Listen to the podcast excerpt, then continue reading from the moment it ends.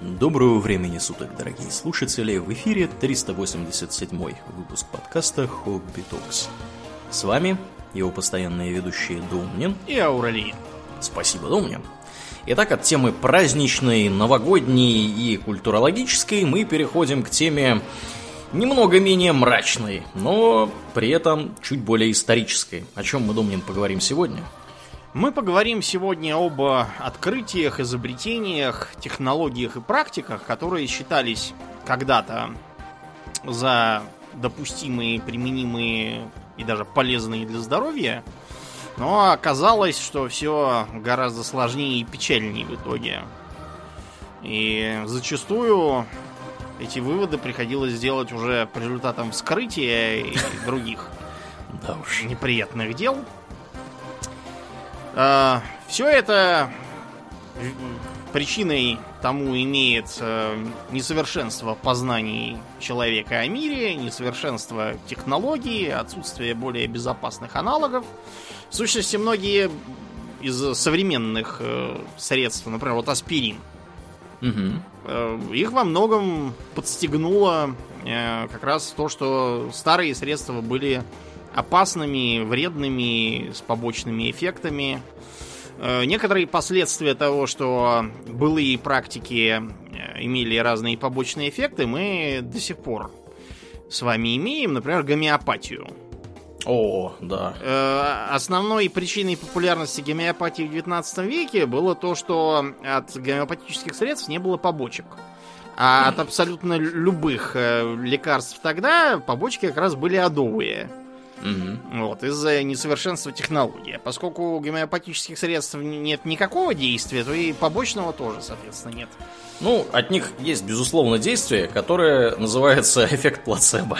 Это ну, когда да, вы думаете, да. что вы пьете лекарство, вот, а получаете вместо этого там какую-нибудь сладкую водичку, и вам становится легче просто потому, что вы верите, что вам это лекарство помогает.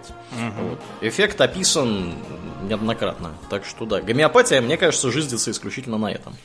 Да. Начнем мы с глубины веков, когда человечеству уже были известны такие химические элементы, как мышьяк, сурьма и свинец. Мышьяк ага. и свинец металл, и сурьма, если я не путаю, это металлоид. И они уже тогда активно шли в ход. Во-первых, э, потому что э, металлургия э, требовала добавления к меди чего-нибудь для придания ей легиру, легирующих свойств, в общем, чтобы делать бронзу. Э, самым лучшим способом для этого считается добавка олова. Но олова мало, его и тогда было мало, поэтому типичные бронзы делалось с добавлением мышьяка, сурьмы и в более редких случаях свинца. Свинца в редких случаях не потому, что свинца мало, его как раз очень много, а потому что свинцовая бронза э, очень требовательна к технологии. Просто потому что свинец плохо растворяется э, в расплавленной меди. Нужно было его там э, размешивать по-хитрому, и пока они усовершенствовали технологию, он был редкостью. Зато получалась такая ковкая бронза, очень редкий для древнего мира эффект выходил. К сожалению, ни мышьяк, ни сурьма, ни свинец не оказывают благотворного воздействия на человеческий организм, если стоять и дышать их э, парами, парами. поднимающимися uh-huh. над расплавом. По этой причине для э, стереотипного, или я бы даже сказал, даже не стереотипного, а архетипического кузнеца в э, народном сознании характерна хромота и вообще увечность. Э, дело тут не только, правда, в воздействии мышьяка и прочих вредных испарений, а еще и в том, что, как правило, в ремесленники шли изначально увечные. В связи с тем, что они не могли быть членами ополчения и земледельцами или там охотниками, что им еще оставалось. Вот они и шли на какую-нибудь такую работу, где надо много бегать. В кузнецы в те же самые. Кроме того, сурьму, свинец, а также медный купорос использовали издавна в качестве косметических средств. Например, когда древние египтяне, у них это было повальным, там и мужчины, и женщины, все обязательно себе подкрашивали веки, губы и прочие места.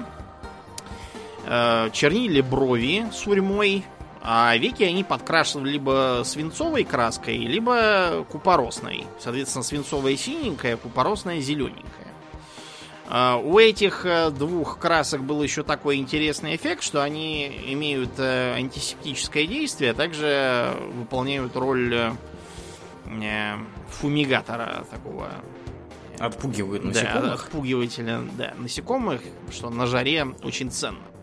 К сожалению, опять же, ни сурьма, ни купорос, ни свинец э, не полезны ни для кожи, ни для человека вообще.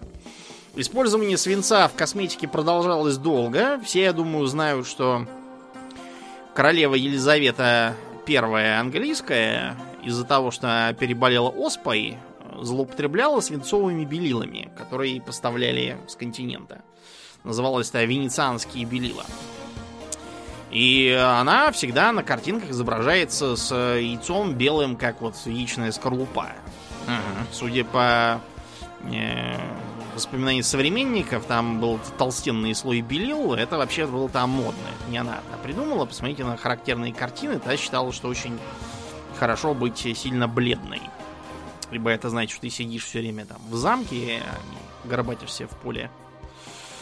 Продолжалось это вплоть до того, как в 18 веке от э, использования таких опасных меди- медикаментов э, умерла графиня Ковентрийская Мария Ганнинг. Э, Известная красавица, актриса, светская львица, ну вот это ее свело в могилу в отсвете лет.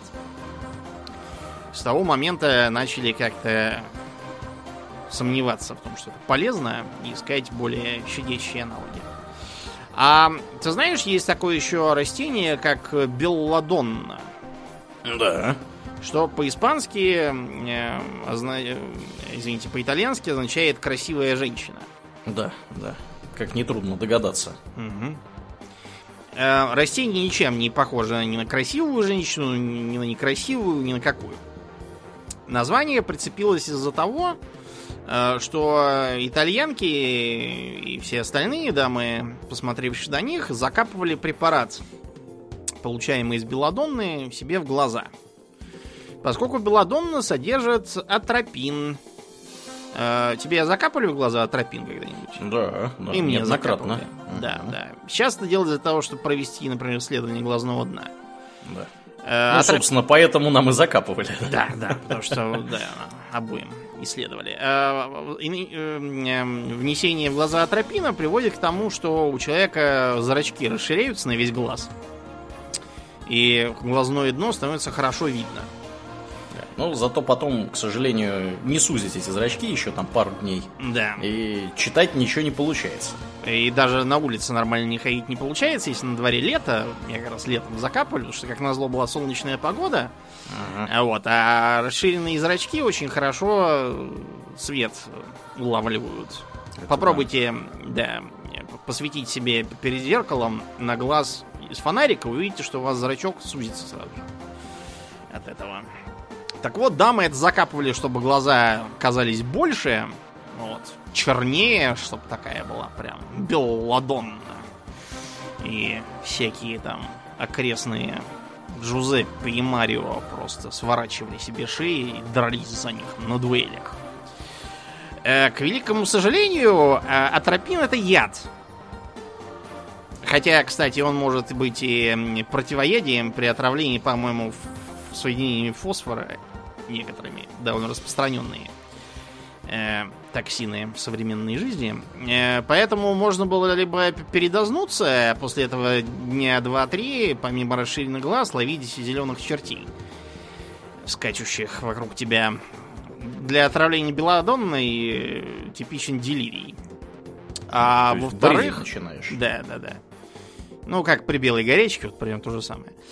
А во-вторых, э, портилось зрение, потому что зрачки, они, знаете, не предназначены к тому, что их постоянно расширяли на весь глаз, и глазное дно тоже. И Не сетчатка, резиновое, Да, да. сетчатка тоже не подлежит такому употреблению. Поэтому зрение у них необратимо садилось. Э, Так что с атропином надо быть аккуратней. Еще э, в схожих, так сказать, целях применялся такой э, препарат, как кантеридин, содержащийся в шпанских мушках.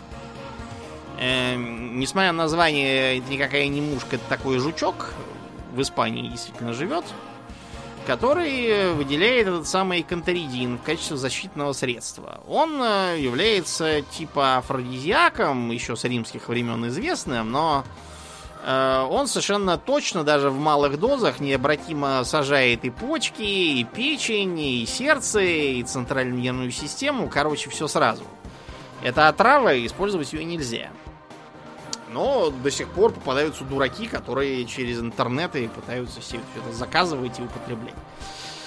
Э, я уж не говорю о том, что вообще все эти афродизиаки это такое, знаете, сомнительное дело. Без них вы обойдетесь прекрасно, право слово. Да уж. Но это все как бы дурость, без которой можно обойтись. А бывали и гораздо более полезные и нужные без дураков технологии и изобретения, которые, тем не менее, из-за несовершенства тогдашних условий тоже оказывались опасными. Вот э, скажи, Аурлиен, как по латыни будет свинец? А как? Плюмбум. Плюмбум? Да. ПБ? Да. Химический. А как по-английски будет сантехник?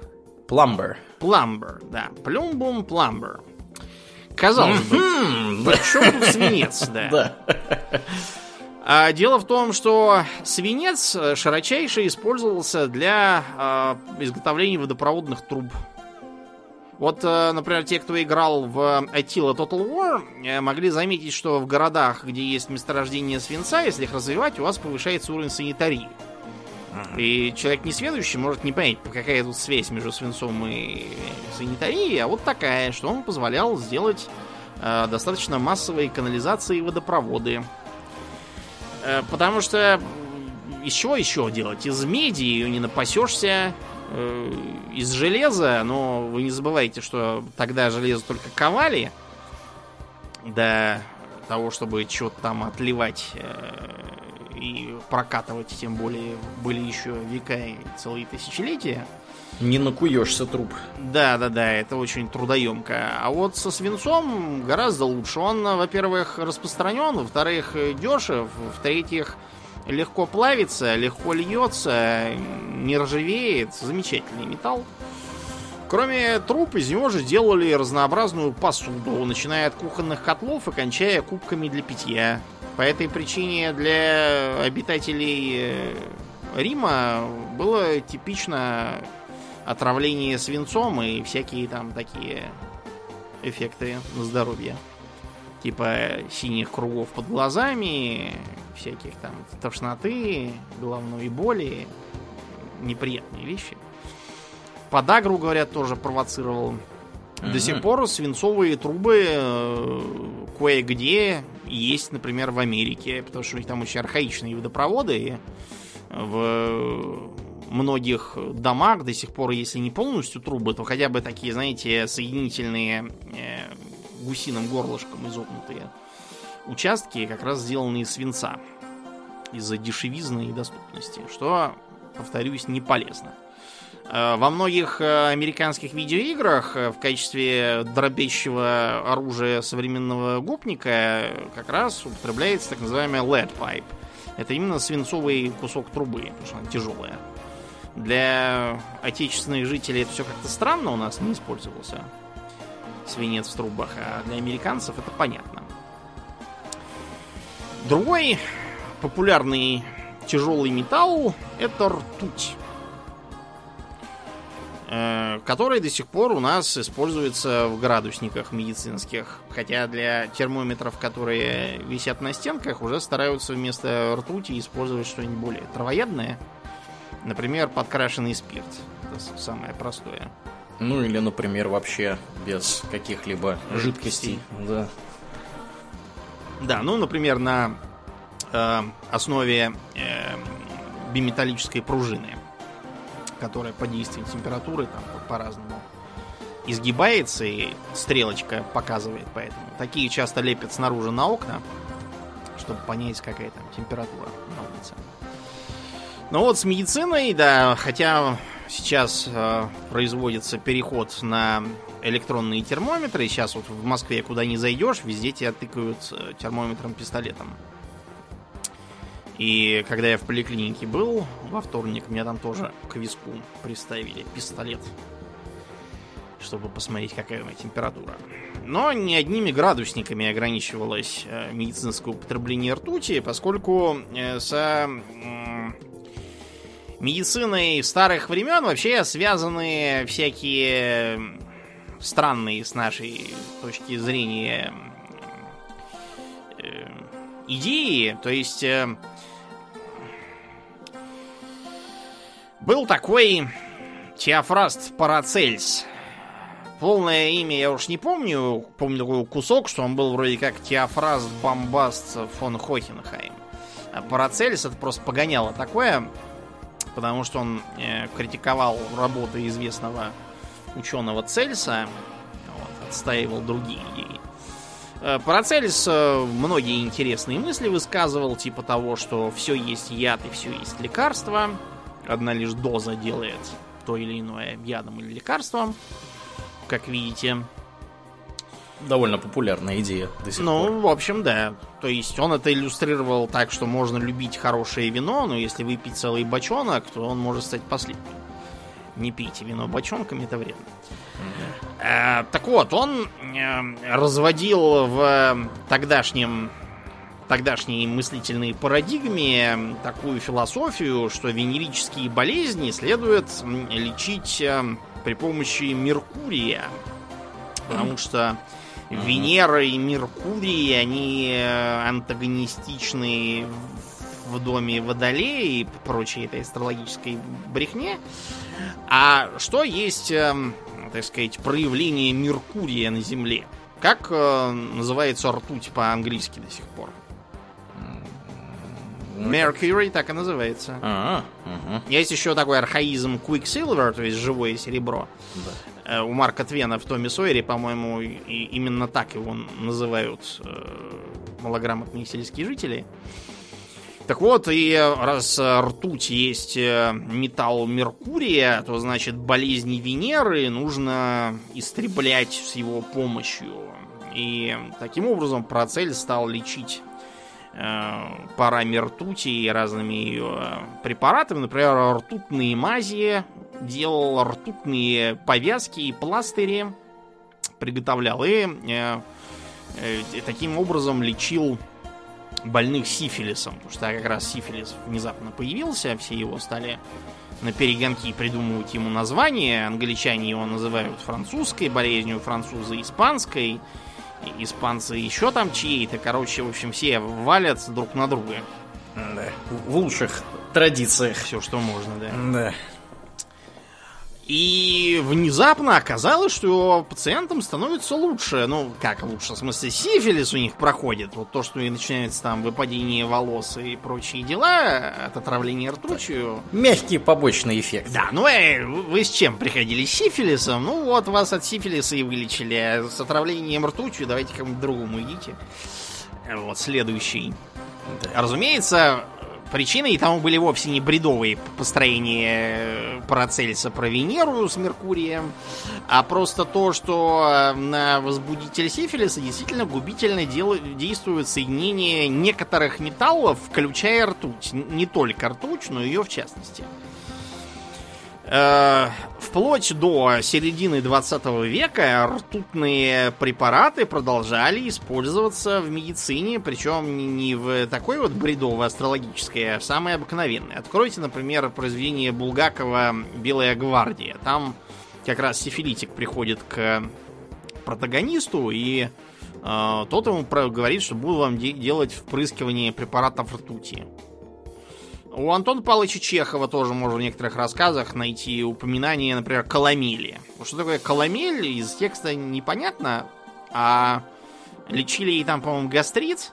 Так то, что коломель это слабительное на основе ртути. Кроме того, на основе ртути делались диуретики всякие. Мочегонные, потому что, опять же, это была какая эпоха, там каждый второй страдал от водянки, И вообще считалось, что когда человек сырой по телосложению, это плохо, и надо там изгонять и так далее. К счастью, сейчас сифилис лечится антибиотиками. Никакой ртути вам никто никуда впрыскивать не будет. Вот, потому что ртуть это дело опасное. Если вы кокнули градусник, ни в коем случае не относитесь к этому. Ну, что там? Бывает, дело житейское. Пылесосом соберем и ладно. Потому что потом этот ваш пылесос превратится в оружие химического поражения вас и всех окружающих. И уж тем более не надо просто брать его, собрать эту ртуть в пакетик и выкинуть куда-нибудь там в яму. Вы моментально кубометров, наверное, 5 э, почвы отравите. Вот, получится у вас мертвая земля. По возможности, конечно, да, лучше заменить э, все свои градусники ртутные на угу. Какие-то более современные. Электрические, да, хотя бы да. спиртовые. Честно говоря, вообще, мне вот я не понимаю, зачем нужен в доме градусник, вот для меня лично, потому что я всегда чувствую, какая у меня температура. С точностью там плюс-минус 3 доли градуса. А другой лекарственный препарат, который широко использовался с древности, это опиум. Опиум? Да, опиум, то есть э, засохшая засохший млечный сок опийного мака. Ну, в принципе, любого мака. Почему, например, сейчас в России все посадки мака возбраняются законом. Когда вот мы были маленькие, например, мак э, многие сажали в декоративных целях, а потом удивлялись, почему у них э, наркоманы потом всю эту дачу где да. сажали и вынесли по осени. Угу. Вот поэтому же. Потому что даже из такого мака можно добыть так необходимый им опиат. Э, опиум применялся в медицинских целях, чтобы э, как бы, отключать человека, если он там жирно все на ногу уронил, надо ему пальцы ампутировать. Вот, а он кричит и не дается. Он вводил в одурманенное состояние, человек засыпал, просыпался уже все. Ампутированный, забинтованный и свободный отсюда. Как правило, опиум изначально ели. Кстати, также делали наркоманы в ту пору. Толкли маковую соломку. Получался так называемый кукнар. У этого способа применения тот минус, что пока этот ваш опиум там всосется через э, желудочно-кишечный тракт, э, это все очень медленно и постепенно. А для того, чтобы надежно вырубить пациента, нужно, чтобы он вжик и все. Э, достаточно быстро опиум навострились курить. Поначалу это было просто таких курительницах, над которыми надо было дышать, типа как ингаляция. Потом додумались за трубок. Трубки в Европе, например, у тех же викингов и в Азии, много где там, в Китае, появились задолго до того, как туда попал табак. Курили там всякую дрень. В том числе опиум. В греческих э, храмах Асклепия тоже давали такие губки, пропитанные водным раствором опиума. Но тут тот же самый Парацельс э, заметил, что если растворять опиум не в воде, а в как раз сравнительно недавно полученном спирте, аквавит, его итальянцы позаимствовали у арабцев, которые делали духи с ним – а итальянцы это народ такой, они очень быстро додумались, что его можно пить. И сначала, кстати, этот аквавит тоже пропагандировался как лечебное средство, и под этим соусом попал к нам, где заморское название «вода жизни» быстро сократили до просто водки и стали бухать. Уже при Алексее Михайловиче поступали жалобы, что многие пьют и бродяжничают безобразно. Безобразно прям. Да, так, так, так и писали в челобитных царю, чтобы он что-нибудь придумал. Сухой закон там какой-нибудь ввел. Да, ну так вот, дело в том, что спирт действительно гораздо лучше растворяет опиум, и э, полученную настойку Парацелис назвал лауданум. Если я не путаю по-латински, должно быть что-то вроде превосходный или похвальный. Как- как-то так. Потому что корень, я точно помню, хвалить, находить очень хорошим означал. И этот самый Лауданум начал свое триумфальное шествие по э, так сказать, э, всем европейским странам, его прописывали вот а, а, ото всего, от чего только можно. То есть, кто его только не использовал. Из знаменитостей, наверное, там надо выбирать вручную. Чарльз Диккенс использовал. Байрон использовал. Конан Дойл использовал. Эдгар По использовал. Короче, все подряд. Сплошные наркоманы. Да, но это было не потому, что они такие там какие-то плохие, а потому, что тогдашние врачи старались э, все это прописывать э, от, э, от всего, потому что ничего другого прописывать, в общем-то, и, и не было. Вот сейчас, если у вас там чего-то болит, вы выпьете там парацетамолу или там анальгина аспирина. А чего вы будете пить в 19 веке, если до аспирина еще надо дожидаться 20 века? Вот только в 899-м, э, собственно, изобрели. А вот э, поэтому прописывали всем и это всего. Э, от зубной боли, от боли в суставах, которая та была типична из-за полного отсутствия понимания, как, какой образ жизни надо вести для здоровых суставов от э, бессонницы, э, от... Э, да, от запора, кстати. Ага. Вернее, извините, не от запора, а от поноса. Дело все вот в чем. Э, те, кто смотрел художественный фильм э, «Криминальное чтиво», помнят, что один из э, главных героев, Винсент Вега, постоянно сидит в сортире там. Это потому, что он как раз опятный наркоман. А, от этого у него запоры. Вот, собственно, поэтому от поносов его и прописывали. И так получалось, что очень многие люди в 19 веке употребляли вот этот препарат опиума. Те, кто, например, смотрел художественный фильм про э, Джека Потрошителя с Джонни Деппом, он там как раз э, кончил тем, что допился и докурился опиума. Вот, и отдал на этой почве концы. Э, в всевозможных видеоиграх по Лавкрафту тоже там персонажи потребляют лауданум, чтобы забыться от, э, от ужасов космических. В Darkest Dungeon, кстати, тоже есть такой предмет, лауданум, который снижает стресс. В духе, так сказать, времени. И в 19 веке типичным опиумным наркоманом была немолодая тетка. Особенно этому способствовало то, что викторианские понятия предполагали, что хорошее здоровье иметь приличной даме неприлично. Угу.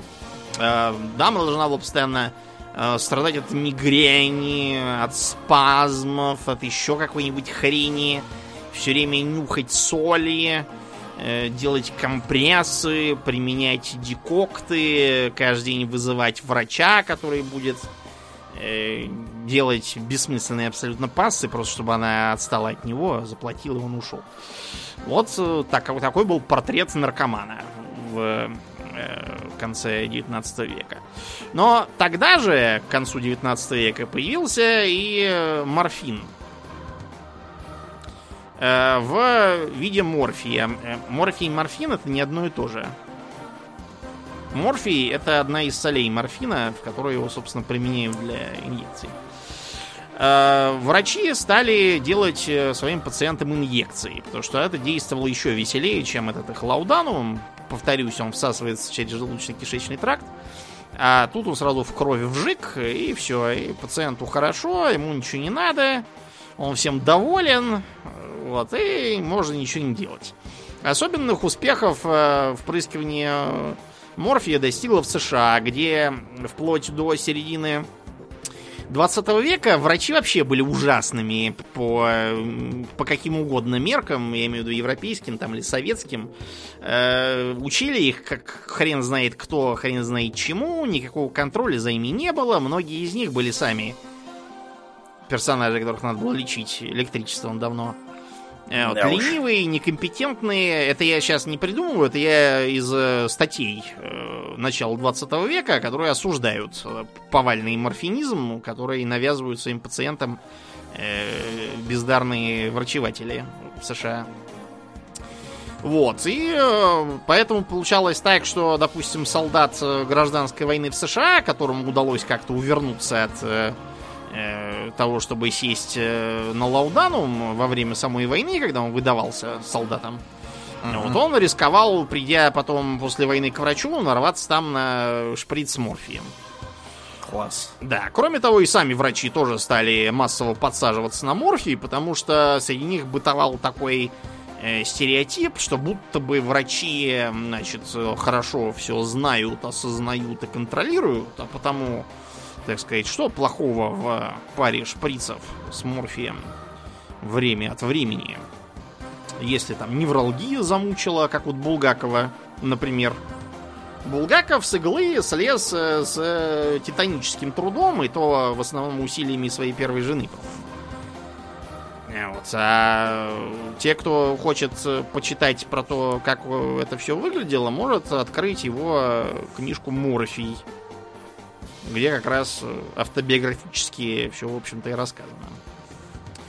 Ну и, наконец, э, в 20 веке в аптеках можно было приобрести такие таблеточки от кашля.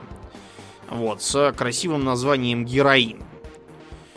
А, Вот, и многие аптекари отмечали, что кашель, походу, начал мучить всю округу, потому что к ним только вот за героином и ходят толпами.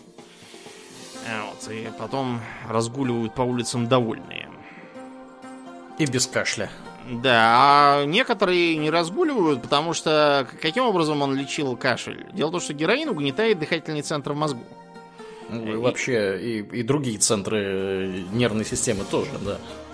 Бы. Вот, и если с ним перестараться, то э, дыхательный центр можно у- угнести насовсем. Так что- перестаете дышать. Да, кашлять вы уже не будете никогда. Это типичная смерть э, героиновых наркоманов, вот как раз. Они вынуждены постоянно повышать дозу, а и постепенно дыхательный центр э, говорит всем спасибо, я пошел. К счастью, в начале 20 века уже это стали запрещать, разгонять, криминализировать, и все пошло как-то на спад. А, помимо таких э, сложных лекарств был и простой табак. Э, табак попал в Европу в ходе Колумбового обмена и достаточно быстро получил славу чудо лекарства. Это вообще характерно для э, старой медицины, изобретать э, каждый раз какие-то панацеи это всего э, и какую-нибудь новооткрытую фигню пытаться приспособить вот ото всего, и от ног, и от головы, и от поноса, и от запора сразу, чтобы помогало. Кроме того, у табака был такой э, полезный эффект, что его надо курить. А тогдашняя медицина оперировала очень странными с современной точки зрения эм, теориями, например, о том, что все на свете имеет э, природу э, теплую или холодную, влажную или сухую. И вот если у вас, значит, э, насморк, то значит, у вас в голове э, скопление э, холодной и влажной среды, или там стихии, или что-то такого. Элем- элемента, короче. А табак, он же сухой и горячий. Поэтому, если вы будете его курить, то у вас э, уравновесятся элементы в башке, и вы от этого, значит, исцелитесь. Гениально. Э, да, примерно вот такими понятиями они оперировали, поэтому табак действительно стали применять для всего подряд. Вот из, например, тогдашнего э, писания, оно очень длинное, по-моему, на несколько строк название, это было типично, значит, э, здесь говорится, что Значит, э, что э, табак имеет такие добродетели, что он горяч и сух во второй степени. Я не знаю, что такое во второй степени. Вот, и он может э, нагревать и растворять. Э, С, тут очень архаичный язык. э, Короче, что-то тоже хорошее делать. Он, э, значит, закрывает свежие раны. Это, кстати, абсолютно верно. Он действительно останавливает кровь и дезинфицирует. Но все мы знаем, что что-то никто его так не использует, все почему-то дымят себе в легкие. И таким образом табак начал попадать даже ко дворам монарших особ. Тот самый мужик Жан Нико, в честь которого никотин назван, mm-hmm. привез его королю Франциску французскому и его маме Екатерине Медичи и э, прописал им его обоим в качестве лекарства от головных болей в нюхательном виде. Считается, что Франциск, э, значит, второй страдал от синуситов постоянных, поэтому у него голова болела. От чего там страдала Екатерина, я уж не знаю. Факт то, что они оба стали нюхать табак. Э, через год Франциск все равно дал дуба, но это никого ни на какие мысли не навело. И если мы, например, откроем художественное произведение про Робинзона Крузо, там будет эпизод, где он вскоре после попадания на остров заболел лихорадкой. Э, и он делает себе лекарство. Табачная настойка на роме. Я думаю, прямо, любому прямо современному... на роме? Да. Угу. Ну, у него... Что у него еще там было? Бочонок с рома он утащил с корабля, вот на нем и делал. Э, то есть любому современному человеку понятно, что лечить э, лихорадки, там, грипп или еще вообще что, что угодно на этом свете настойками табаку на роме довольно странно. И что настойкой табаку на роме можно разве что от э, э клопов диван смазывать. Что-то такое, наверное, можно сделать. Вот, а внутрь эту дрень принимать, наверное, не нужно. А, но, тем не менее, тогда вот э, воцарилось это представление о том, что курение что-то там помогает, что он согревает зимой, предохраняет от простуды, успокаивает. Ну, в некотором смысле, да, успокаивает. А, заедлыми курильщиками были и сэр Фрэнсис Дрейк, и сэр Уолтер Рейли, э, которые научили весь английский двор, подражавший крутым пиратам, тоже курить трубку. Голландцы тоже смолили нещадно. К нам в Россию тогдашнюю стало пролезать. При Алексея Михайловича за это рвали ноздри и лупили плетьми. Но Петр Первый все это разрешил, потому что считал, что оно полезно и нужно.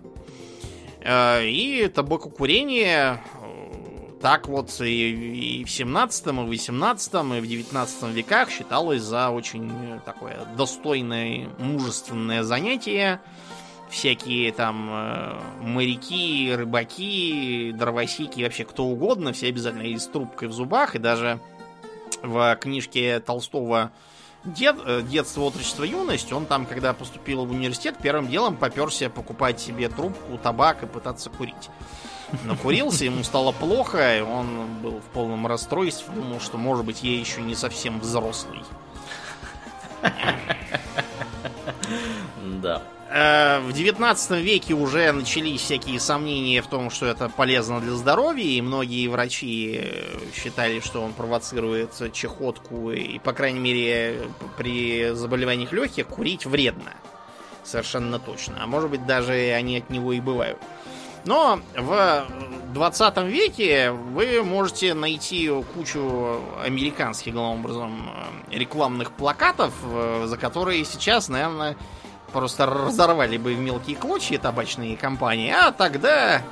Вот, например, один, значит, на нем э, женщина на, походу, уже девятом месяце беременности с сигаретой улыбается нам. Э, значит, все написано «Не катаем сигарет». Э, мягкий вкус, который хотят беременные женщины. Класс. Беременные женщины хотят курить сигареты. Э, отлично, да? да. А, или, например, э, значит, изображен э, изображена пачка Вайсроя, и, значит, стоматолог с этим самым зеркальцем на палочке говорит, как ваш зубной врач, я рекомендую вам курить Вайсройс. Угу. Чтобы не знаю, что от этого случилось. Ну, чтобы у тебя случился пародонтоз, а зубной врач тебе а, все да, сделал да, задорого. Ну, Очевидно, что... Или, например, вот Camel, значит, там какой-то дяденька в белом халате с сигаретиной. Uh-huh. Вот, и, значит, написано, он один из самых э, занятых мужчин в городе. Э, значит, э, хоть его э, табличка и гласит, э, работаю с двух до четырех, На самом деле он работает 24 часа в сутки. Этот врач ученый, дипломат и дружелюбный, сочувствующий человек в одном флаконе. Э, и неважно, сколько ему пришлось работать сегодня. Типа это он от сигарет Camel такой классный. Снизу еще приписка э, Camel курит больше врачей, чем любые другие сигареты. Вероятно, врач этот онколог. Я не знаю. Врач, короче, и в довершении всего сигареты пытались навязывать еще и спортсменам. Причем спортсменам таким не там не шахматистам каким-нибудь, э, которым, в принципе, наплевать, э, хоть и марихуану кури. А э, вот, например, реклама Lucky Strike. Значит, тут э, какой-то изображен э, тол толстяк, а справа от него, типа, он же похудевший, бегущий с прыжками через барьеры. И типа он, видимо, от курения Лаки Страйка похудел и начал бегать через барьеры. Мы вас уверяем, что если вы будете курить, то бегать э, у вас не очень получится.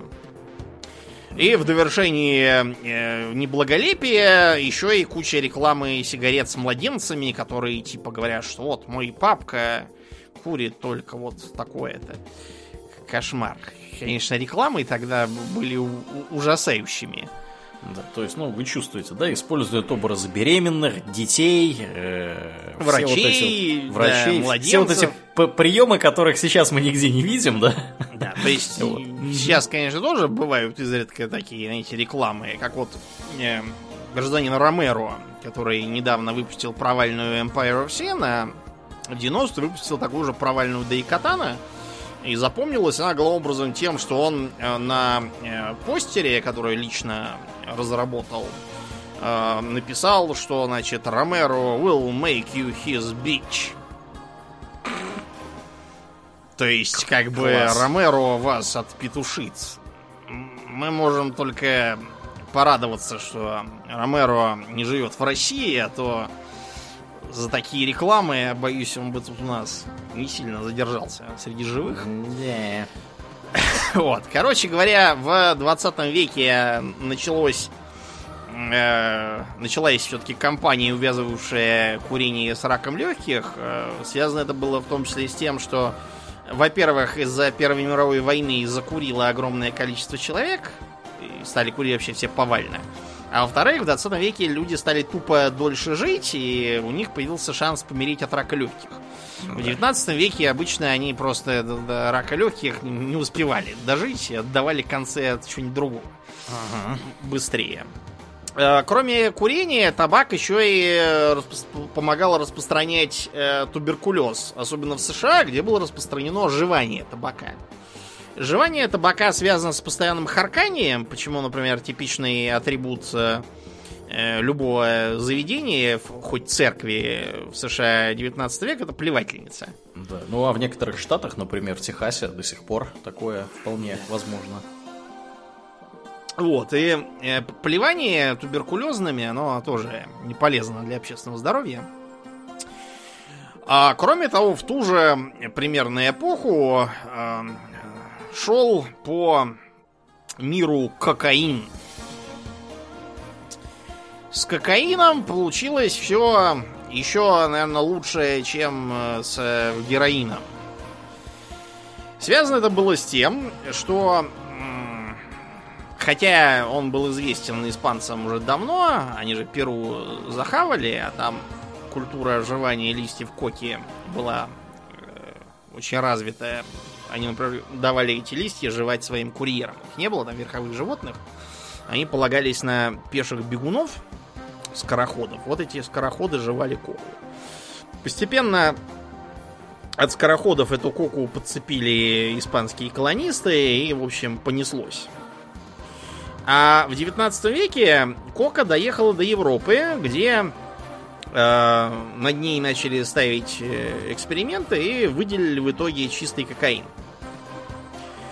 После чего кокаин стали пытаться точно так же приспособить как э, панацею, э, помогающую от всего, например, как анестетик, потому что, опять же, середина 19 века это эпоха начала анестезии. Когда использовались эфир, закись азота, это, кстати, тоже по современным меркам очень хреновая анестезия. Были эпизоды наркомании, связанные с ней, смертельных исходов, всякого такого. Ну, вообще анестезия достаточно серьезная ну, конечно. штука, потому что э, вас перед тем, как, э, по сути, погрузить в сон, э, вас должны опросить на предмет того, в каком вы находитесь вообще состоянии, если у вас аллергии на разные лекарственные препараты и так далее и тому подобное. То есть там может быть очень разная, очень разная реакция организма. У меня просто есть друг анестезиолог, он как бы рассказывал, как это происходит.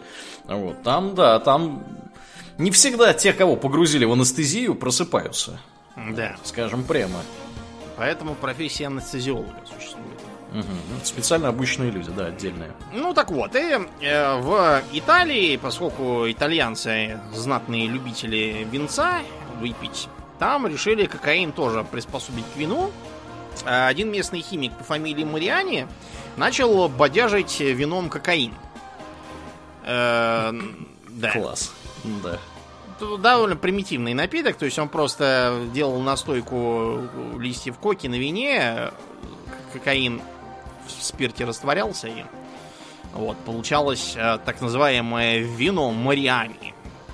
Очень популярный, как, как-то даже называлось не вино, а тоник.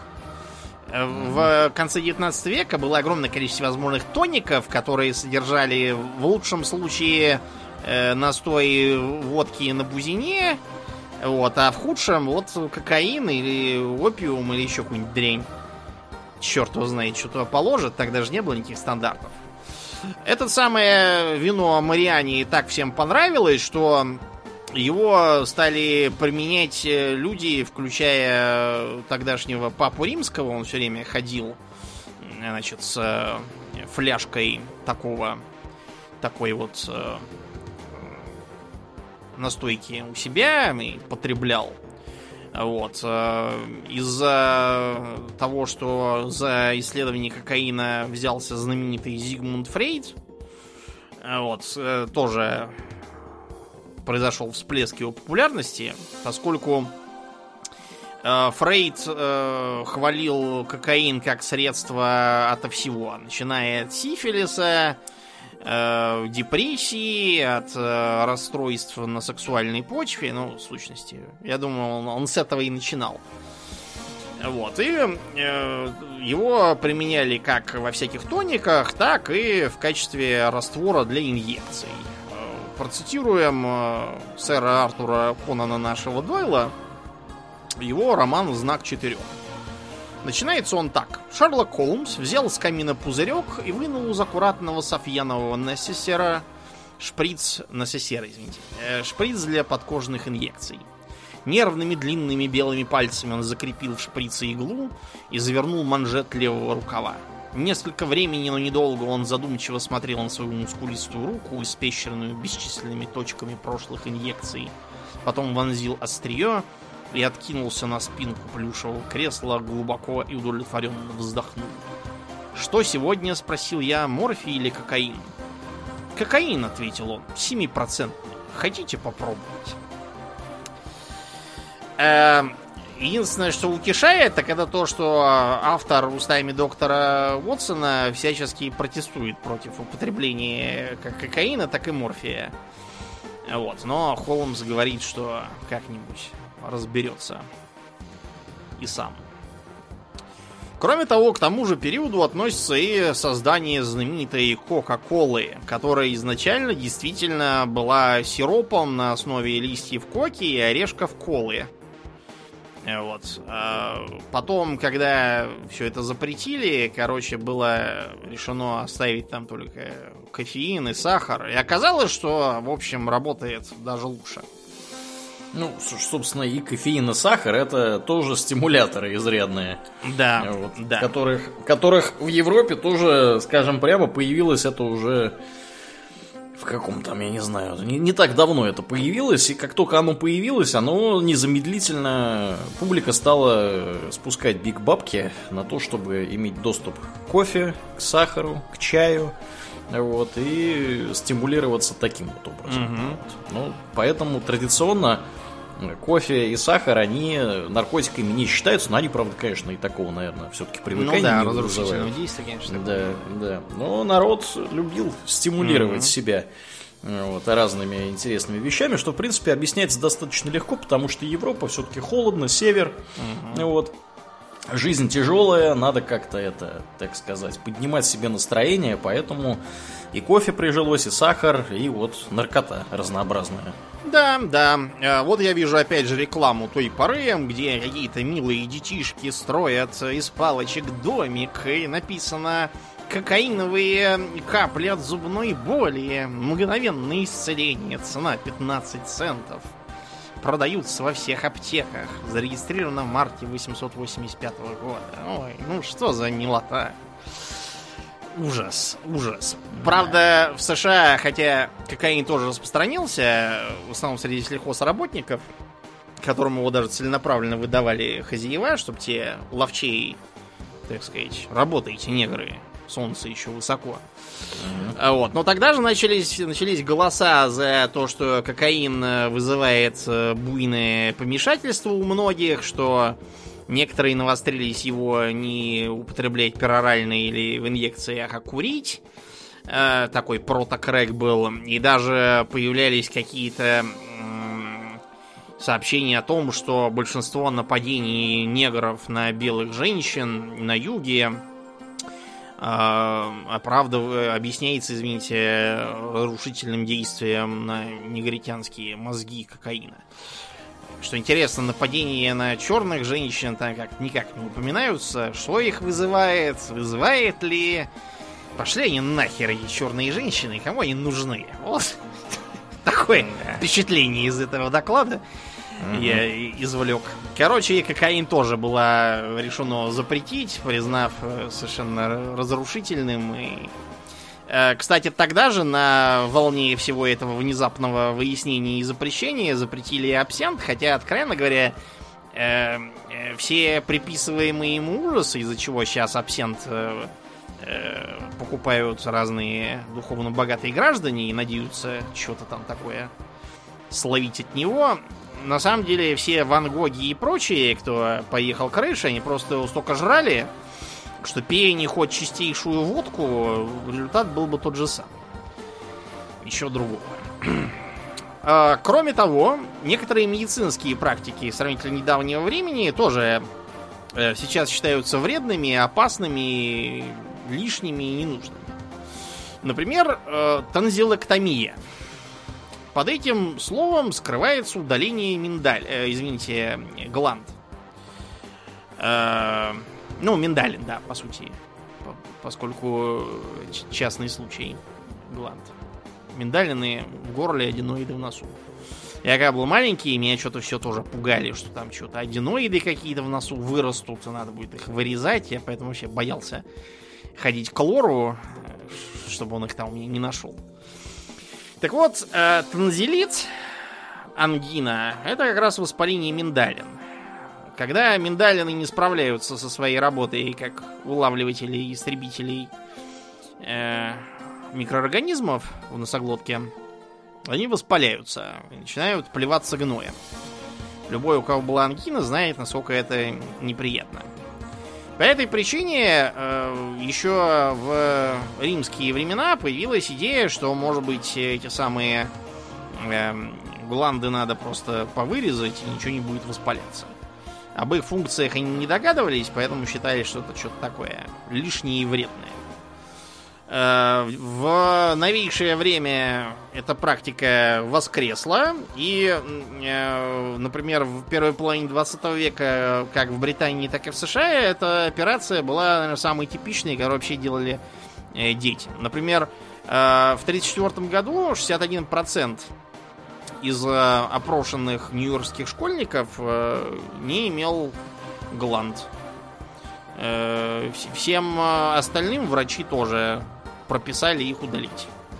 Практически, да. То, что вообще-то это нужные органы, и без них как бы будет хуже, тогда отметалось из-за того, что, опять же, научные воззрения тогда исходили из того, что вот инфекции, они поражают какой-то там конкретный орган, и вот надо удалить, и тогда сразу вы чудесным образом исцелитесь. Вот, это все э, где-то к 75 году было признано тоже вредным, опасным и, в общем, прекратилось. Но если без э, миндалин вы еще, в общем, проживете, то вот э, если вам сделают лоботомию, э, есть шанс дать дуба в процессе. А если не дать, то сильно потерять в личностных качествах. Лоботомия, вообще-то, была разработана в 1935-м одним португальским врачом по фамилии Маниш. Э, он пытался таким образом э, усмирить буйно помешанных, которые кидаются на всех с топорами и вопят, а вот и Джонни. Да. И рекомендовал это в качестве крайнего средства. Некоторое время так оно и использовалось. Просто потому, что э, метод Маниша означал, что надо вскрывать череп и лоботомию проводить таким образом. То есть это дело хлопотное, требующее высокой квалификации, и по, по всякому поводу и настроению так не пооперируешь. Но тут э, э, всех выручил один американский доктор Уолтер Джексон Фримен. Да. Фримен разработал новый способ 10 лет спустя э, после Маниша трансорбитальную лоботомию, то есть э, не надо ничего там пилить, э, сверлить. Да, сверлить. Э, просто берешь такой похожий на нож для колки льда. Сам Фримен, кстати, утверждал, что первую операцию он как раз ножом для колки льда и проводил. Это вообще, это звучит на самом деле очень жутко, когда себя представляешь вообще, как это происходит. Меня вот каждый раз в дрожь бросает. Это, это пипец. Угу. Ну и, и как же он орудовал, расскажи. Как а, это выглядит. значит, берем такую, действительно, похожую на такое длинное шило, что ли, штуковину, вводится, значит, в э, глазную орбиту с одной стороны или с обеих, после чего так вжик и разрезает тебе связи между лобными долями мозга и вынимают. И все. А, после этого, ну, некоторые действительно становились как-то потише и поспокойней.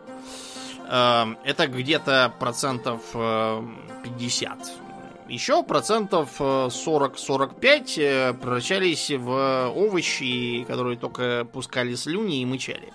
Да. Ну, Больше что, ничего в принципе, в целом расценивалось как э, большой прогресс, потому что из буйно помешанных они становились, как бы, ну, гораздо более легкими в обращении. Вот, для медицинского а, персонала. Да. Угу. Процентов 5 просто сразу отбрасывали копыта и все. Да. Вот.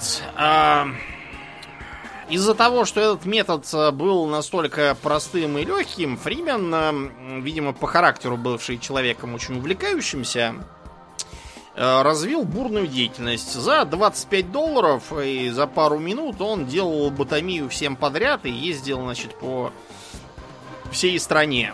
Э, огромное количество злоупотреблений происходило, потому что многие сумасшедшие дома были рады всех хоть лоботомировать, чтобы они лежали, мычали и ничего не делали. Да. Вот, а если там 5-10% помрет, так еще и лучше. Ну, здесь надо вот что сказать, потому что сейчас как-то у нас, да, никто не наблюдает огромного количества сумасшедших, ходящих по улицам, да, которых надо отлавливать и сажать в сумасшедшие дома. А, Все это, конечно, достижение современной медицины, особенно фармакологии. Нейролептиков, да. Нейролептиков, да, то есть когда людей можно, условно говоря, лекарственными препаратами, принимаемыми перорально, вот, эм, то есть таблетками. Можно приводить их какие-то чувства. Вот. А до скажем так, середины и второй половины 20 века это было не очень возможно, поэтому, например, те же, те же самые США начала 20 века, вот, с точки зрения психического здоровья граждан выглядели очень, очень печально. Это вот всех вот этих граждан, которые были, скажем так, с отклонениями э, психического характера, их помещали в заведение, которое по современным меркам можно смело называть тюрьмой. Угу. Вот. Они там сидели, их там, значит, пеленали в смирительные рубашки, уводили на прогулку под наблюдением вооруженного персонала, дубьем всяким. Вот. И таких людей, поскольку, собственно, лечить это медикаментозно было нереально, но их было довольно много. То есть получалось, что все вот эти вот печальные сумасшедшие дома, они были, ну, по сути, забиты битком людьми, с которыми непонятно, что было делать. Многие из них были буйные, и вот, э, собственно, вот эта вот проблема, да, она отсюда и произрастает, что одно дело, когда у вас там, я не знаю, 200 человек, и, и половина из них буйно помешаны, а другое дело, когда у вас те же самые 200 человек, и половина из них овощи.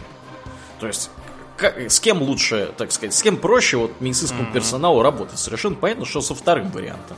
Вот, поэтому вот, вот эта вот вся замечательная методика э, этого упомянутого товарища, Фримена, она, да. да, Фримена, она была настолько популярна, особенно среди, собственно, руководства психдомов. Вот. Рекомендуем прочесть книгу э, Говарда Далли, называется «Моя лоботомия». Угу. Потому что его в 12-летнем возрасте мачеха запихала в психушку, где его лоботомировали. Вот, вот кстати. Вот он... Кстати, вот еще один показательный момент, то есть вы могли быть ребенком, то есть то, что сейчас вот у нас называется там синдром дефицита внимания и гиперактивности, Раньше, дорогие друзья, вас просто без затей в психушку могли запихнуть в 12-летнем возрасте и все. Ну, вот, ну вот такой вот у нас уродился. Вот, так что да. Это, Хорошо, конечно... кстати, что э, у нас в Советском Союзе 9 декабря 1950-го Угу. Лоботомию объявили буржуазным лженаучным методом и запретили. Угу. И для разнообразия были абсолютно правы. Да уж. А, кончилось все тем, что и в США тоже Фримену после кучи скандалов в 67-м запретили делать вообще что-либо с людьми. Да. Так вот. он же это, даже, по-моему, кого? Президента Кеннеди или кого? Э, сестру его, Сестру, Розмари да. Кеннеди, да, она была какой-то тоже буйной, подверженной внезапным вспышкам, а так она стала просто, просто полной сумасшедшей да. после этого дела. Короче, в общем, к счастью, этого уже не делают. А из, так сказать, более бытовых технологий заслуживают упоминания асбест. О-о-о. Значит, само слово асбест означает э, буквально неугасимый по-гречески, что звучит довольно странно. Э, поскольку все мы знаем, что асбест не горит. Собственно, и гасить его тоже совершенно не нужно по этой причине. Mm-hmm. Дело вот в чем. Э, поскольку асбест это силикат такой, один из, по-моему, шести природных силикатов, он имеет волокнистую структуру, что очень интересно. Из него можно делать, например, ткань, пряжу. Можно делать из него, например, как с чего все начиналось, из него делали, например, фитильки для масляной лампы. Потому что, э, когда мы, допустим, с вами в керосиновую лампу в ней зажигаем огонь, горит же не сам по себе фитиль, а горит пропитывающий его керосин. Проблема в том, что фитиль все-таки не, не может бесконечно выдерживать подобное, он когда-нибудь прогорит. То же самое, кстати, в этих самых свечах. В, свече горит не сам по себе фитилек, а парафин или воск, потому что и то, и другое это э, горючее. Воск, он жирный, поэтому горит. Или, например, сальные свечи раньше были, тоже горело именно сало, а не фитиль. Поэтому, э, в зависимости от того, чего, из чего сделана свеча, от нее разные запахи. Сальные свечи, правда, воняют страшно. Так вот, из асбеста можно было сделать такой фитилек, который будет гореть чуть ли там не до бесконечности годами, потому что асбест действительно не горит, и ткани из него отличаются несгораемостью. Считается, что э, когда в древней Персии из него делали скатерти, там очень любили устраивать такой прикол, э, когда заляпанную винищем и сальными лапами чьими-то скатерть, вместо того, чтобы стирать, просто кидали в огонь. Она вместо того, чтобы сгореть, так взяла и, и очистилась. И как новенькая стала. Вот удобно. согласитесь. Я, я бы тоже, знаете, так хотел, чтобы не надо было ничего там не мыть, вот, не очищать, все только поджигаешь, а оно как новое. Э, возможно, кстати, от э, вот этого идут э, россказни про саламандр, потому что, по крайней мере, э, некоторые персидские и арабские источники упоминают, что типа вот эти вот э, волокна якобы из шерсти какой-то там э, твари, которую называют самандар, типа саламандра, которая в огне не горит. Что-то там такое. Так вот, э, из асбеста стали делать э, не только и не столько скатерти, но и кружево, э, бумагу, э, всякие там, например, э, рукоятки для какой-нибудь кочерги. Mm-hmm. Дело просто в том, что асбест не только не горит, он еще и очень здорово теплоизолирует. А также делали самые настоящие костюмы для пожарных. Угу пошивали. Мы даже рекламу с тобой тут недавно видели, мне кажется. Да, да. А, он же таким образом является и электроизолирующим, поэтому из него делали... Ну, в общем, много чего из него делали. Теплоэлектроизоляцию, добавляли его в бетон, в силикатный кирпич, в керамику.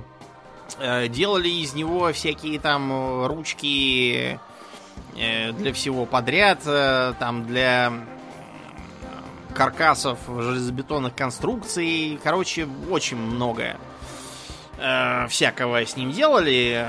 Похвалялись тем, что, значит, их материалы не горят, что, значит, крыши можно делать из него, что можно делать всякие там для барбекю прибамбасы, тоже, чтобы ничего не горело общем, очень-очень круто, но, увы, уже в начале 20 века начали отмечать, что э, асбест э, не совсем полезен для рабочих, которые занимаются его добычей.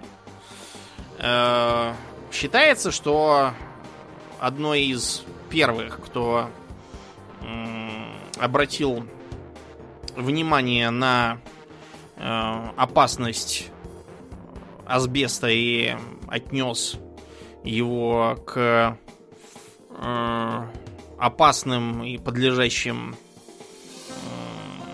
э, регуляции э, этим, как это сказать, материалом, mm-hmm. наверное, да, mm-hmm. э, была Аделаида Андерсон генеральный инспектор Ее Величества по британским фабрикам. Аделаида Андерсон была знаменитая деятельница, активистка там по куче разных вопросов прогрессивных взглядов, например, там по рабочему вопросу, улучшению участи, почему ее, собственно, начали инспектором фабрик, а также она боролась за права женщин. Вот. Как это ни странно, э, по так сказать, современным меркам, вместо того, чтобы писать косноязычные статьи с требованиями называть ее инспекторкой, вот, Аделаида Андерсон на самом деле ездила по фабрикам и разбиралась, что там делается. И вот она как раз обратила внимание на вредное воздействие асбеста на легкие работников и работниц. Угу. Да, а потом произошло еще несколько случаев смертей, когда вскрытие показало, что пациенты, все сплошь молодые, скончались из-за э, серьезного фиброза легких. Э, и в э, легких были совершенно явно заметные частицы минерального происхождения, а именно асбеста. И э, постепенно асбест стали ограничивать, несмотря на то, что до сих пор в Британии чуть ли не половина домов э, содержит где-то там асбест. Вот. Где-то к 80-м годам от него стараются отказываться, по крайней мере, в смысле жилых помещений.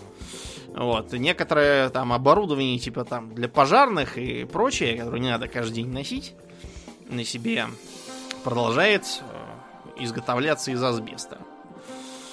Так что э, работникам на производствах тоже сейчас не позавидуешь, ничего хорошего э, асбестоз, болезнь такая легочная, не несет.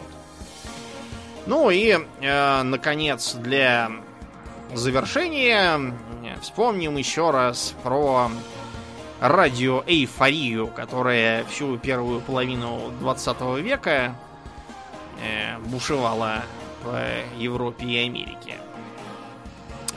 Самым ярким ее проявлением стала э, продажа патентованного средства Радитор,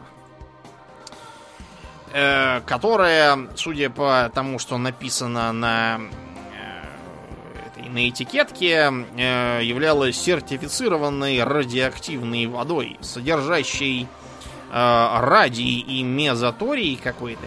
Я не знаю, чем отличается от просто тория. Видимо, изотоп некий. В воде тройной перегонки. Вот. В... э, на этой же фабрике делали не только радитор, но еще какие-то там радиоактивные пояса для повышения потенции, какие-то там еще радиоактивные шапки для лечения облысения, что сказать, двойное ха-ха, учитывая то, что мы знаем о лучевой болезни. Э, Вот сейчас. Кончилось с радитором все это тем, что его использование врач прописал знаменитому промышленнику и гольфисту Бену Байерсу. После того, как тот в поезде, по-моему, упал, ушиб руку и пришел с жалобой на руку к врачу. Если бы Байер знал, чем это кончится, он бы этого врача, наверное, второй рукой там на месте задавил. Потому что, э, э, значит, после того, как он три года принимал этот радитор, э, ему пришлось ампутировать челюсть из- из-за того, что она у него стала какой-то желеобразной совершенно. Мрак. Да, и хранить его пришлось в свинцовом гробу. Пипец. Что интересно, производитель по фамилии Бейли вообще в ус не дул. Вот, и продолжал Нисколько не смутился, да, этими. шарлатанские средства продавать невозбранно. Была еще такая э, радиоактивная зубная паста Дорамад. В Германии производили в межвоенный период, которая, значит, э, говорила, что радиация отбеливает зубы, истребляет бактерии, что-то там еще делает такое же. У нас в России до сих пор есть э, несколько бальнеологических курортов, которые в том числе предлагают так называемые радоновые ванны. Есть такой, например, э, на Ставрополье, есть такой в Ленинградской области, есть такой в Бурятии.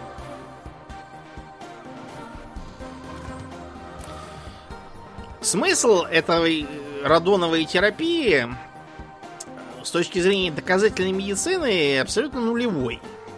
То есть никаких э, доказательств того, что э, они от чего-то помогают сильнее, чем эффект плацебо, просто не существует. А вот зато противопоказания совершенно конкретные есть. И я, например, не стал бы ничем таким лечиться. Совершенно точно. Другой э, потрясающий случай, когда в 60-х годах, хотя, казалось бы, уже все давно страдают скорее радиофобией, вот, не вот этим всем. Это, значит, какие-то японцы э, додумались впаривать американцам э, некую э, прокладку в сигаретную пачку, содержащую типа урановую руду. Урановую руду. А, да, и значит, что радиация от этой вашей карточки, она магическим образом весь там никотин и смолы истребит, или что-то там еще с ними такое случится, и курить станет для здоровья не вредно. Ну, то есть вы поняли, то есть мало того, что вы курите, вы курите еще и радиоактивные сигареты. Неплохо. То есть вы, вы себе в легкие загоняете радиоактивный дым. Э, э, Это э, что надо иметь в голове? Вот я не, не могу понять а, абсолютно. Да, что может пойти не так? Действительно. Был также скандал так называемых радиевых девушек. Значит, на трех разных фабриках, принадлежащих компании United States Radio, делали светящиеся циферблаты для часов и всякое такое светящееся. Э, Они должны были делать что? Э, кисточки макаешь в радиоактивную краску, вот, и э, наносишь эту самую разметку. А э, чтобы кисточка не пересыхала, ты так ее э, слюной смачиваешь языком. Вот, и дальше красишь. Вот. Некоторые девушки по привычке еще и ногти себе накрасили светящиеся краской. А потом, значит, оказалось, что... Она немножко радиоактивна. Да, что они, у них немножко со здоровьем все поплохело, и они стали судиться в итоге. И даже в 1938 году выиграли суд. Вот, это им еще сильно повезло. Потому что, например, когда Томас Эдисон э, пытался сделать аттракцион из э, новоизобретенных экс-лучей, угу. вот, он там поставил, как знаете, в старых мультиках такой экран, вот, через, за который заходишь, тебя с другой стороны видно, что такой скелетик пляшущий. Да. Вот. Но, к сожалению, э, работник, который стоял там с этим экраном оперировал, он э, очень быстро дал дуба. Эдисон эту тему закрыл. Э, в начале 20 века считалось, что даже когда уже запретили эту самую рентгеноскопию и ввели рентгенографию, считалась допустимой доза облучения, при которой у вас э, получалось покраснение кожи. Это, наверное, где-то 400-500 э, рентген надо хватануть за раз. Тогда просто была еще такая ошибочная, как теперь известно, идея, что якобы радиация вредна, если ты, так сказать, а, разом много хватанул, а если понемножку каждый день, то оно и ничего. Вот, то есть вроде как, э, так сказать, к, не знаю, к алкоголю или к чему-то такому отношению. Оказалось, что это так не работает, что период mm-hmm. полураспада слишком большой э, вот, по сравнению с человеческой жизнью, и ничего из этого не получится хорошего. К счастью, теперь рентген делается так, что вот я когда болел воспалением легких, меня просветили, я, мне даже получше стало, потому что от радиации там зараза повымерла частично на некоторое время. Да, ну и разумеется, это не исключает э, полезного воздействия радиотерапии, когда ее используют для лечения рака, облучая раковые опухоли. Понятно, что побочный эффект это уже будет здоров художественный многосерийный фильм «Во все тяжкие» вот, тому примером. Вот, такие были странные, варварские, архаичные, еще совсем недавно технологии и методы. Я убежден, что лет через 50-100 какой-нибудь там, не знаю, телепатический псикаст будет вещать и ужасаться, что в 2020 году там люди пользовались смартфонами, которые, как потом оказалось, приводят там к э, опухоли мозга или еще что-нибудь такое там будет. Uh-huh. Вот, и будут восторгаться, что теперь-то у них есть э, импланты, и они могут телепатически друг с другом общаться, подключаясь к всеобщей пси-сети Земли. Но пока до этого далеко, и давайте радоваться тому, что есть, и что сейчас нас нам не прописывают ширяться опиатами, хотя нет, американцам прописывают до сих пор.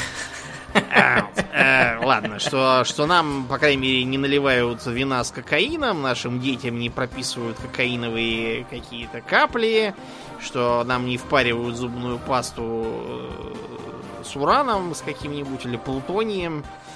Вот. И можно жить относительно долго и здорово. И на этом спасибо.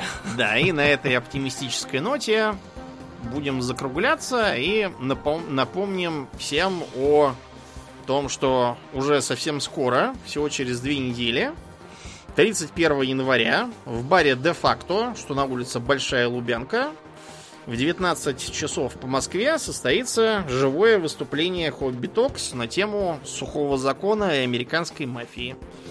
Приходите, будет весело. Билеты можно купить у нас в группе или на сайте TimePad. Поищите там про Hobby Talks. Вот, вам все покажут. В других местах не берите, там мошенники. Да. Ну и действительно, на этом мы будем закругляться. Как обычно, мы благодарим наших подписчиков у Дона Патреона. И на этой неделе мы особенно благодарны Аделю Сачкову, Алексу Лепкала, Атлантию, Дарксу Фортуна, Даше Альберту, Лене, Николаю, Нобу, Ростиславу Алиферовичу, Ежу, Артему Гоголеву, Борису из Санкт-Петербурга и Жупилу Империализма. Огромное спасибо вам, ребята, за то, что продолжаете нас поддерживать. Также напоминаем, что у нас есть группа ВКонтакте, Инстаграм, канал на Ютубе. Приходите и туда, там тоже интересно. Если вы слушаете нас где-то, где можно подкаст оценить, проставить энное количество звездочек, пожалуйста, сделайте это. Это здорово помогает подкасту приехать в подкастоприемники к новым слушателям и помогает нам, собственно, подкаст дальше продолжать э, и развивать. Ну, а мы будем закругляться и переходить после шоу. Мне остается лишь напомнить, что вы слушали 387 выпуск подкаста Хобби Токс, и с вами были его постоянные бессменные ведущие Домнин и Аурлиен. Спасибо, Домнин. Всего хорошего, друзья. Пока.